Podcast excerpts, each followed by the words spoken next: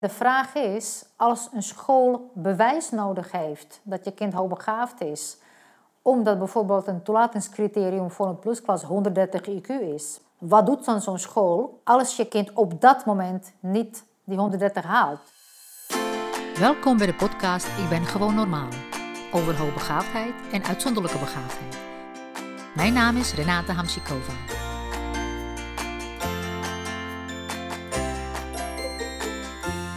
Is het nodig om hoogbegaafdheid te bewijzen? Nou, weet je wat het is? Intelligentie kun je eigenlijk niet testen. En uh, intelligentiequotient, dat is een IQ, hè, wat uh, tests die, die bestaan, dat kun je enigszins aantonen dat je intelligent bent. Maar eigenlijk kun je dat niet met een standaard test. Dus intelligentie, je natuurlijke intelligentie, kun je niet testen. Dat is zo complex en er komen zoveel uh, facetten aan uh, bod dat je dat niet in een, uh, wiskundige test kunt gieten. Mens überhaupt kun je niet in een test gieten. Je kunt, je kunt natuurlijk wel meten hoe lang je bent en hoe groot je voet is, maar je kunt niet meten hoe intelligent je bent. Dat moet je eigenlijk ook niet willen. En alle bewijzen, ik weet dat het soms nodig is, hè, dat scholen bewijs willen zien dat een kind hoogbegaafd is. Dat heeft weer te maken met budget, hè, omdat dan krijgen ze financiën voor elkaar. Maar jezelf moeten bewijzen eerst voordat je krijgt waar, waar je recht op, wat je nodig hebt. Het is toch eigenlijk bizar. Hè? En moeten bewijzen wie je bent, is hoe dan ook ook bizar.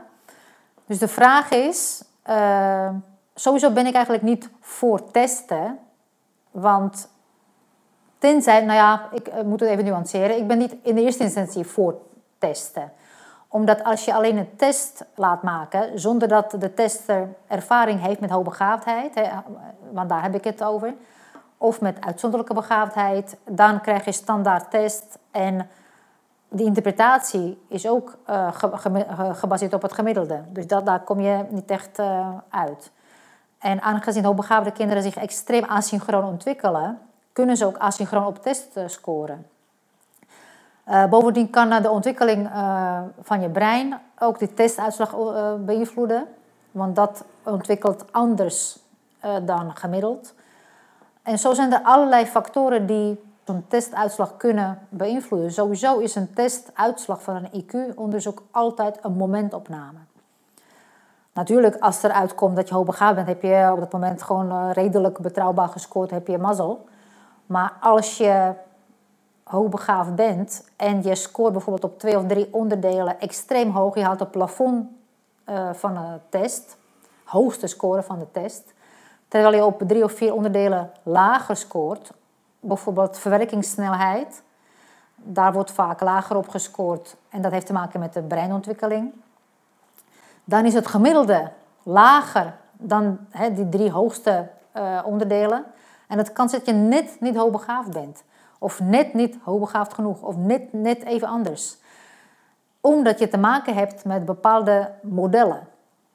Maar als je zonder die scores naar het kind kijkt en je kijkt hoe het zich ontwikkelt, heeft het zichzelf laten lezen, uh, leren lezen? Uh, hoe is het verbaal? Hoe denkt het na over de wereld? Wat voor soort vragen heeft het kind? Hoe creatief is het in het bedenken van nieuwe vragen? nou ja, zo speelden allerlei dingen. Dan kun je meer uh, dan heb je meer input dan in zo'n test. Bovendien is een test een, uh, moet je binnen bepaalde parameters uh, uitvoeren. Dus je moet binnen bepaalde tijd antwoord geven. zo zijn er al nog regels waar zo'n testafname aan moet voldoen. En zo heb je eigenlijk niet de mogelijkheid om goed met het kind in gesprek te gaan en, en ook alles meenemen wat je van ouders hoort, van ontwikkeling tot dan toe, om een bepaald beeld te hebben. Uh, dus als je al een test doet, oké, prima. Maar dan neem je alles, een compleet mens daarbij. Betekent dat je bijvoorbeeld in de test uh, scoort als niet hoogbegaafd, maar dat jij als specialist ziet, hè, observeert door je ervaring dat het kind hoogbegaafd is. En dan moet je dan, dat, dat, dat kun je dan in je verslag uh, uitleggen. Dus wat dat betreft kun je daar wel iets mee met zo'n intelligentieonderzoek. Alleen de vraag is, als een school bewijs nodig heeft dat je kind hoogbegaafd is, omdat bijvoorbeeld een toelatingscriterium voor een plusklas 130 IQ is, wat doet dan zo'n school als je kind op dat moment niet die 130 haalt? Door welke reden dan ook. Terwijl het wel hoogbegaafd is. Dan wordt het uh, bepaalde hulp of uh, wat nodig is ontzegd.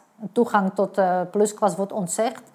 Omdat je op dat moment niet haalde wat de verwachting was. Dus je voldoet wederom niet aan de verwachting.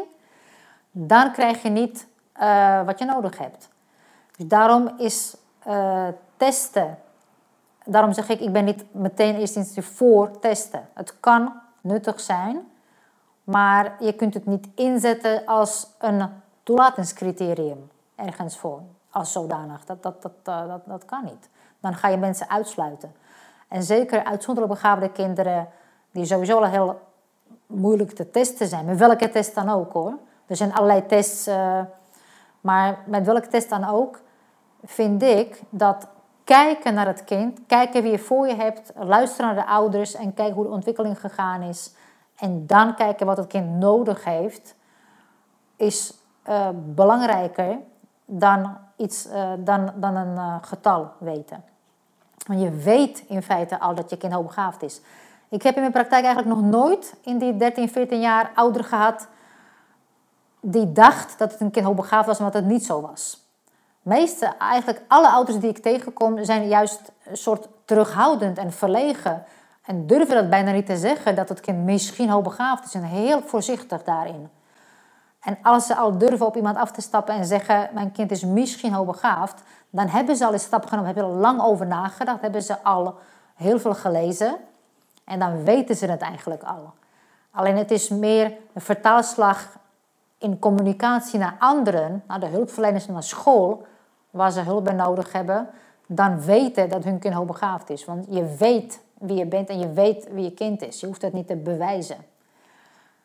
Uh, dus wat je nodig hebt is eerder iemand die je helpt een vertaalslag te maken naar passend onderwijs en passende opvoeding.